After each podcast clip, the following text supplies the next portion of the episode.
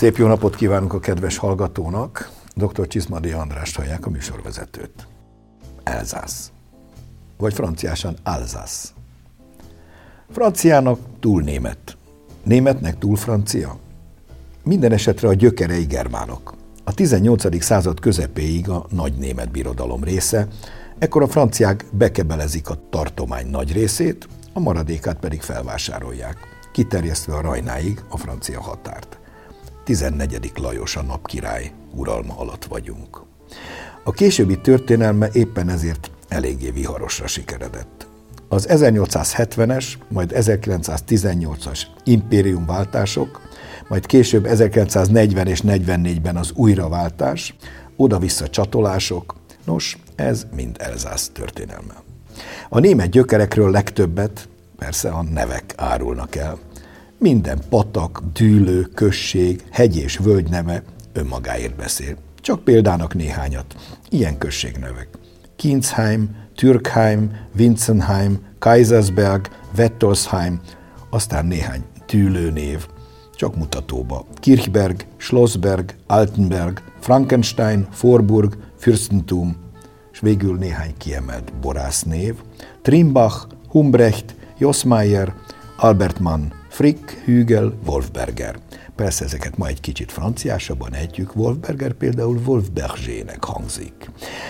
Szerencsére a második világháború után mostanra lenyugodtak a kedélyek, és eközben az egyre inkább franciásodás egyfajta jó multikulturalitást hozott, annak minden előnyével végül is a két kultúra egészségesen keveredik itt, borban is és gasztronómiában is. A szőlőfajták egy része is kilóg a francia sorból. A főfajta itt a Riesling, de hát a Rajna mellett vagyunk, aztán a Gewürztraminer, azaz a fűszeres tramini, ezek csak itt léteznek Franciaországon belül. Ehhez társul még a Pinot család több tagja, a Pinot Gris, a Pinot Blanc, a Pinot Noir, a Muscotai és a Sylvaner.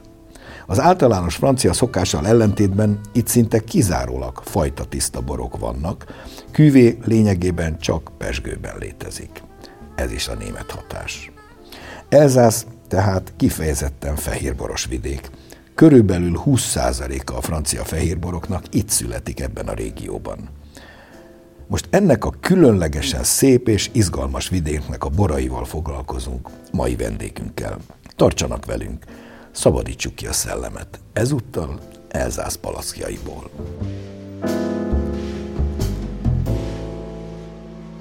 Kezdjük egy kultúrtörténeti érdekességgel. Kevesen tudják, hogy Elzászban is létezett úgynevezett tokai bor, Y-nal írva persze.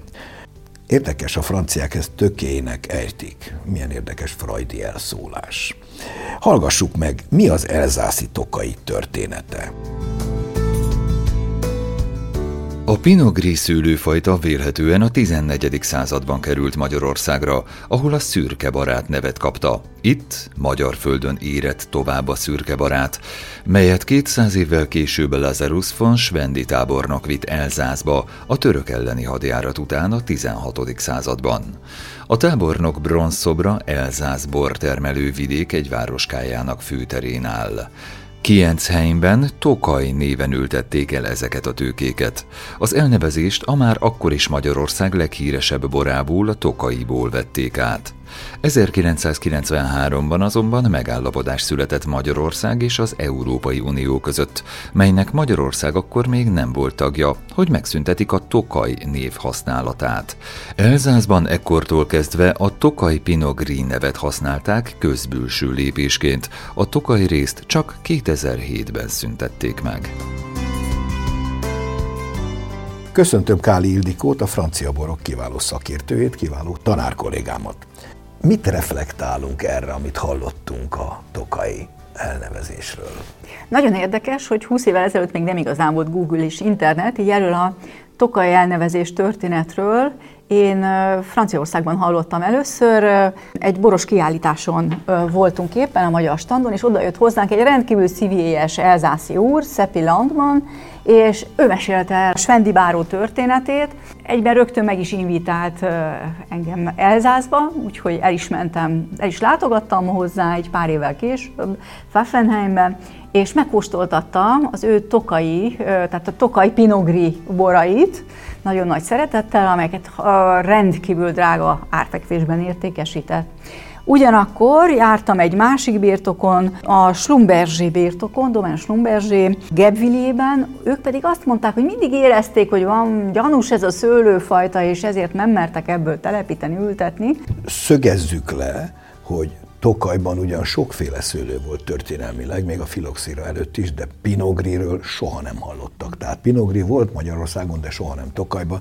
Itt is valami érdekesség, Svendi tábornok valamit füllenthetett. Nos, beszéljünk akkor most Elzászról. Ugye Elzász Franciaország észak-keleti csücske, a Vogézek hegység és a Fekete erdő közötti térségben, melyet valójában a Rajna folyó szel ketté. Ennek a nyugati oldalán Elzász, a keleti oldalán pedig tükörképe a német oldalon Baden helyezkedik el, maga is kiváló borvidék. Hogy néz ki Elzász földrajzilag, és főként milyenek itt a talajok? A talaj rendkívül változatos, tehát találkozunk itt gránit talajjal, márgás talajjal, messzes, agyagos, sárga talajjal, homokkővel, mészkővel, egy nagyon pici vulkanikus kőzettel is. Schlumbergsi birtokon, onnan hoztam is haza vulkanikus kőmintákat, a szőlőterületet ott a hegy oldalra, teraszokra ültették a szőlőt, és a támfalakat állandóan karba kell tartani, hogy arról ismeretes a, a birtok, hogy állandóan kopácsolást lehet hallani. Két ember mással nem sem foglalkozik, mint a támfalakat építi vissza ezeket a vulkanikus köveket. Tehát mondhatjuk, hogy a valóban a talajok sokszínűsége visszaköszön majd a borok sokszínűségében is. Valóban kóstolásnál az illatban, a zamatokban, a bor hosszúságában, frissességében, utóízében Lehet. megjelennek az a mineralitás, így van.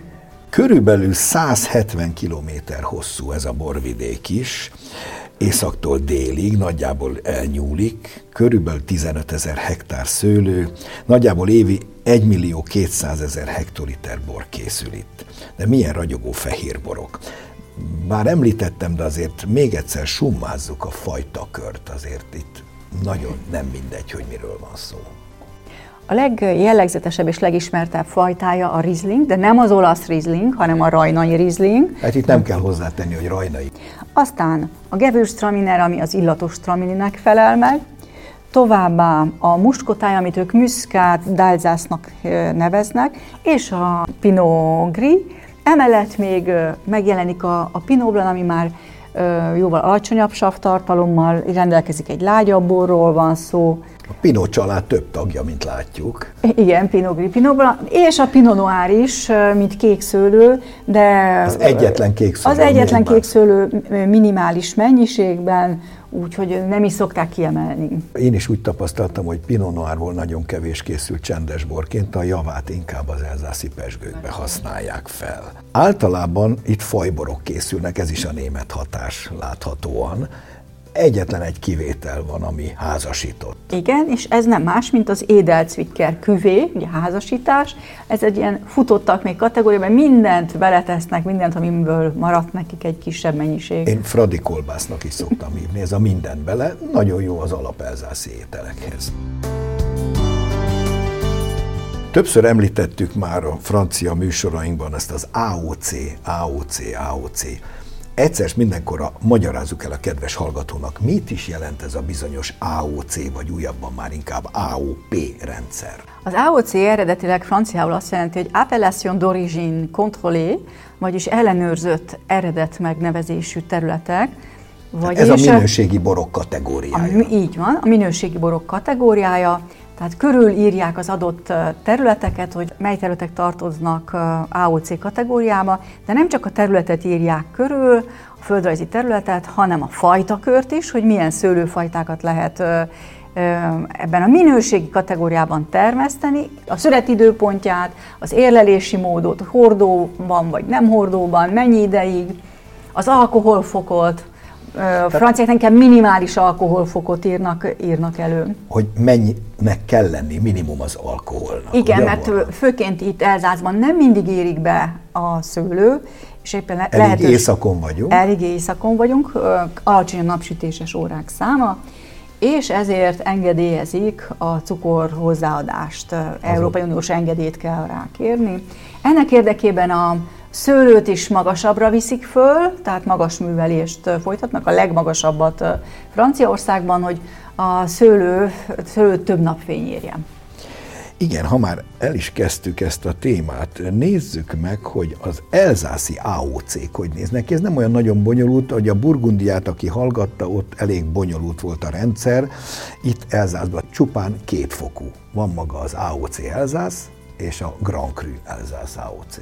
1975-re fejezték be a legkiválóbb területek, a Grand Cru területek összeírását. Grand Cru alatt a kiváló termést adó területeket értjük. Tehát a legmagasabb színvonalú, a legmagasabb minőséget produkál. Ez a legmagasabb szint, és 51 Grand Cru terület van, annyit határoztak meg, ami egy 500 hektárt jelent, és ez valójában az elzászi szőlőtermő területeknek a 3%-át jelenti. Ezeknek is mm, meglehetősen német hangzásuk van, mint Kitterlé, Eichberg, Kastelberg, és így tovább. Schlossberg és a többi berg alapvetőleg olyan területeket minősítenek nyilván Grand Cru-nek, ahol a beérési fok potenciálisan jóval magasabb, mint az egyéb átlagos területen. Ahol a terület beesési foka olyan, hogy a szőlő több napsütést kap, és magasabb cukorfokkal érik be. Sőt, ugye alapvetően Elzász egy észak-déli hegyoldalnak a lankáin terület, tehát a többsége azt lehetne mondani, hogy kelet-dél-kelet kitettségű, de vannak ilyen flikflakos részek, ahol befordul egy hegy, és teljesen déli meredek oldala van, ezek majdnem mindig rankrük lesznek.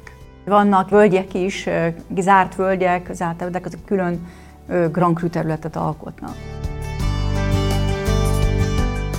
Az elzászi borok stílusát illetően talán a Rieslingről meg a fűszeres traminiről érdemes lenne szót ejtenünk egy kicsit részletesebben.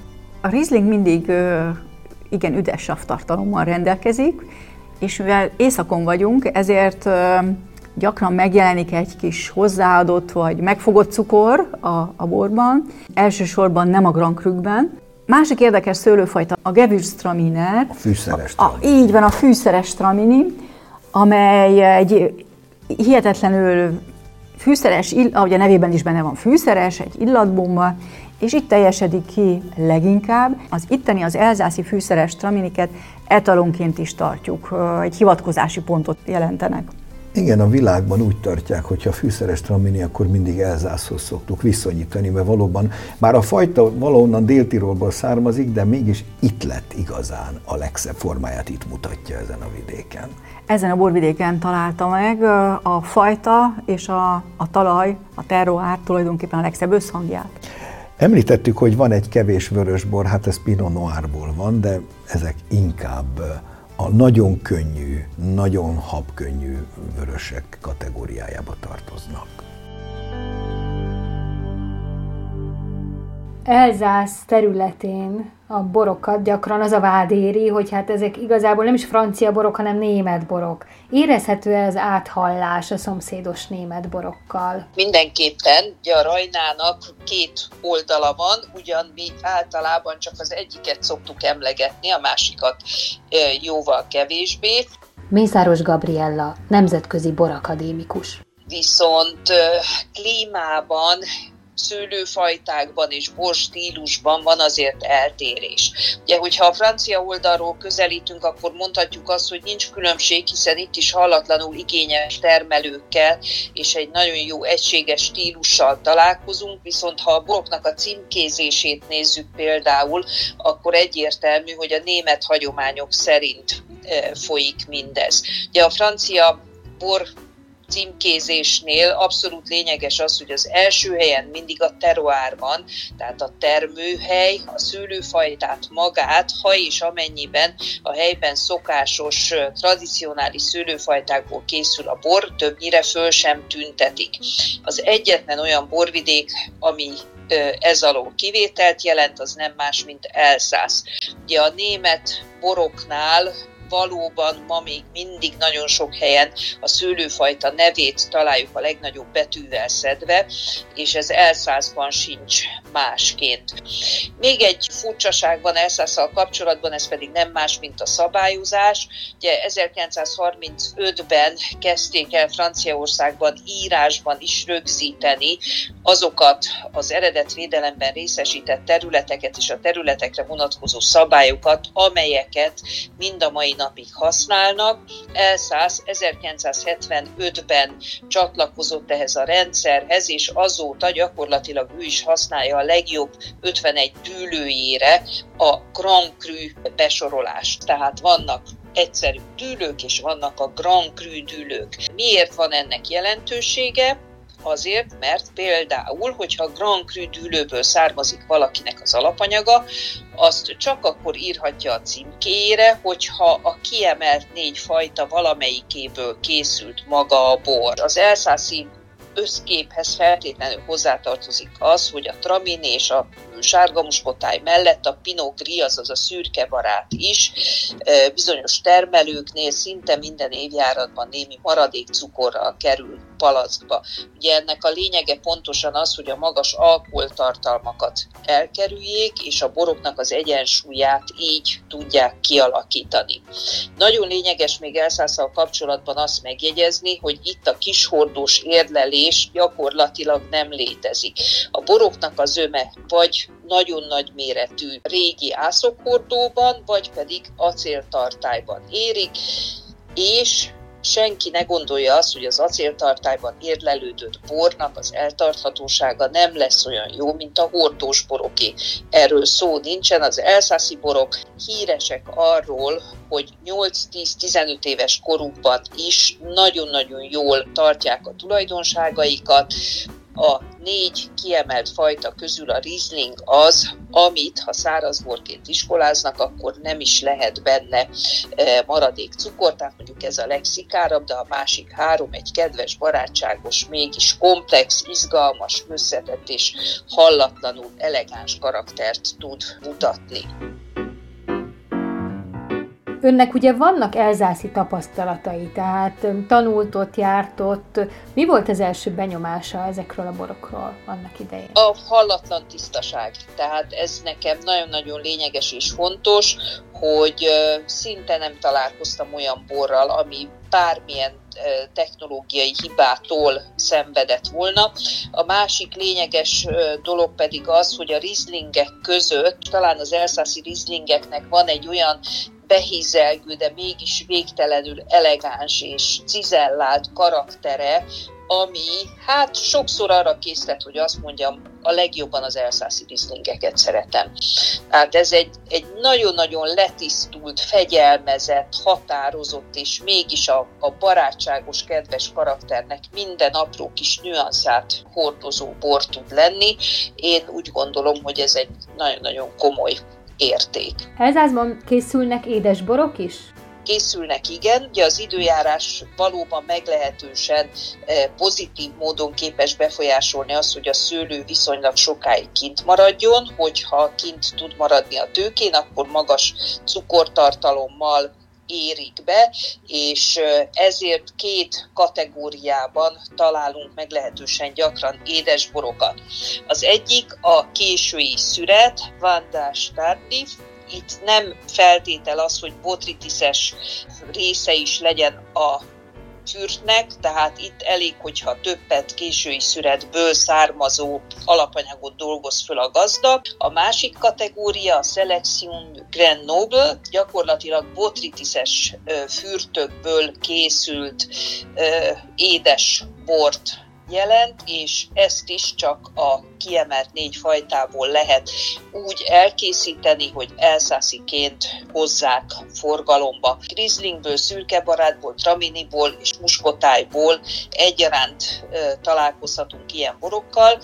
Érdekes módon a cukortartalom nem kevés, ugye nagyon jók a savak is ezekben a borokban, de talán a botritiszes karakter az nem annyira erőteljes, mint a mi tokai borainkban. Tehát egy picit más, viszont úgy gondolom, hogy jó esetben tényleg gyönyörű édes borokkal is találkozhatunk.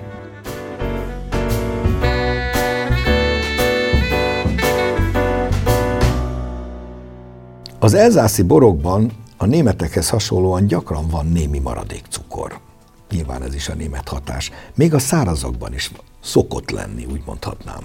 Egy kiváló elzászi borász, Paul Blanc, maga mondta nekünk egyszer, amikor ott jártunk, hogy az erzászi szárazborok kétfélék. Van a szek, a száraz, ami lényegében abszolút száraz, és van az esprit szek, ami lelkében vagy szellemiségében száraz. Ez azt jelenti, hogy egy kicsi cuki azért ott van, egy a 4, 5, 6, 7, 8 gram, ez, ezt hívta ő espriszeknek. Szerintem zseniális elnevezés. Idikó, mi itt a maradék cukor szerepe lényegében? A maradék cukornak az a szerepe, hogy ezt az élénk savtartalmat gömbölyítse, kerekebbé, barátságosabbá tegye. A német hatás ugye itt is jól látszik. Ha már itt vagyunk a cukroknál, akkor említsük meg, sőt beszéljünk róla, hogy azért Elzásznak édesnemes borai is vannak, tehát kicsit hasonlatosan a mi asszuféléinkhez, itt is van asszusodás. Ennek is van itt három fokozata. Az egyik a késői szüret, amikor még nem jelenik meg a botritiszes szem. Vagy legalábbis alig alig, tehát nem jellemző, és nem is elvárás, hogy megjelenjen benne a botritiszes szám. Ezt eredeti nevén úgy hívjuk, hogy? Vandons tardív. Vandons tardív, szó szerint késői szület. Így van. A következő kategória a Sélection de Grain Noble, vagy a rövidítés eh, SGN, hogyha ezt látja valaki a, Ez a palackon. Ez pedig a nemes, többedésű szemeknek egy válogatása, válogatása.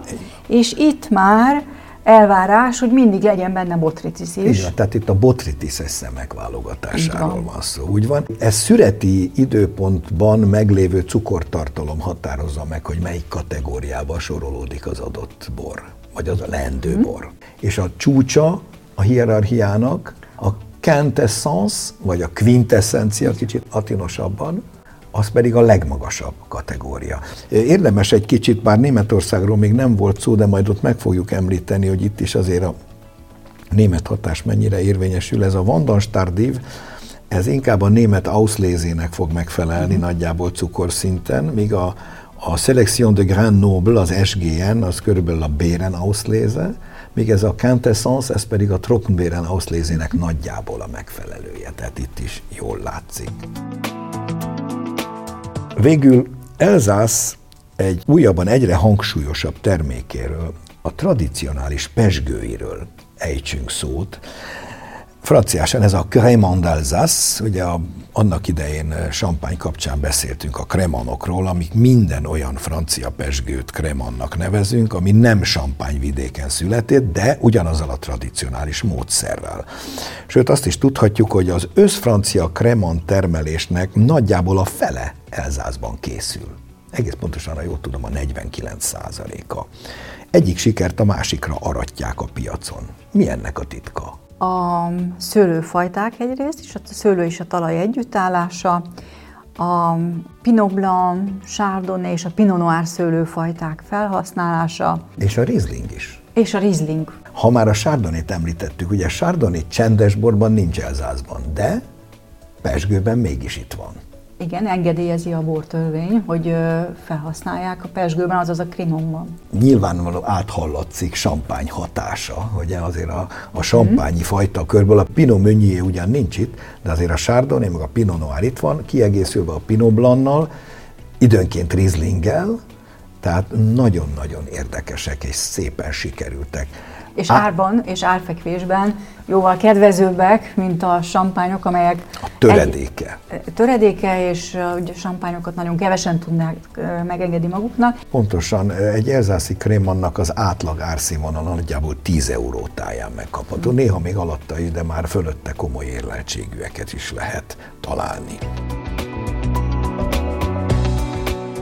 Beszéljünk az elzászi konyháról, talán éppen a remek sav szerkezete a boroknak, meg a gyakran a fűszeressége, láss fűszeres tramini, plusz a kis maradék cukrokkal együtt igen jó ételkísérő még a helyi konyhában is. Az egyik tipikus étel a sukrut, ami egy káposztás étel, tulajdonképpen a mi töltött káposztánkhoz egy kicsit hasonlatos, de mégsem. A sukrut, a kifejezés nagyon érdekes, franciásan sukrutnak mondjuk, de ez a sauerkraut német név, ami a savanyú káposzta. Ugye részben az alemán dialektus, ugye amit Elzászban még az öregek beszélnek, ez a sauerkraut körülbelül így hangzik, és ebből a sauerkrautból lett a sukrut savanyú káposztás étel, mindenféle disznóságokkal jól megtűzdelve, kolbászok, benne sült főt, füstölt húsok és egyebekkel együtt.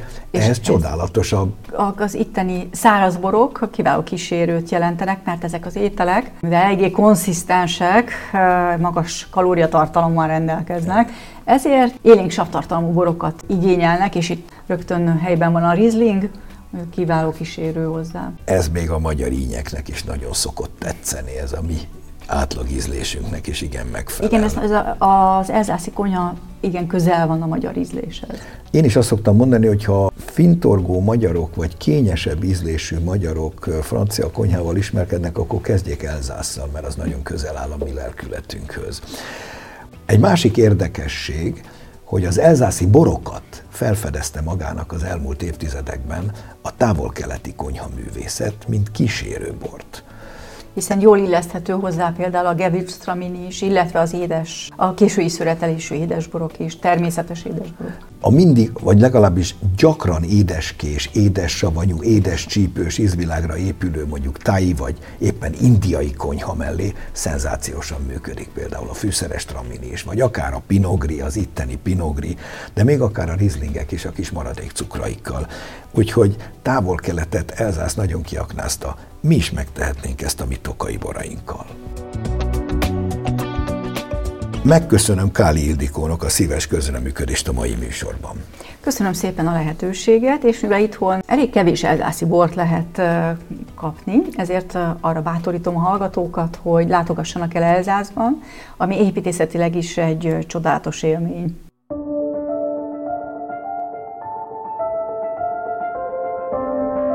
És most hallgassuk meg, mi újság a borok világában. A híreket Vajda Boglárka szemlézi.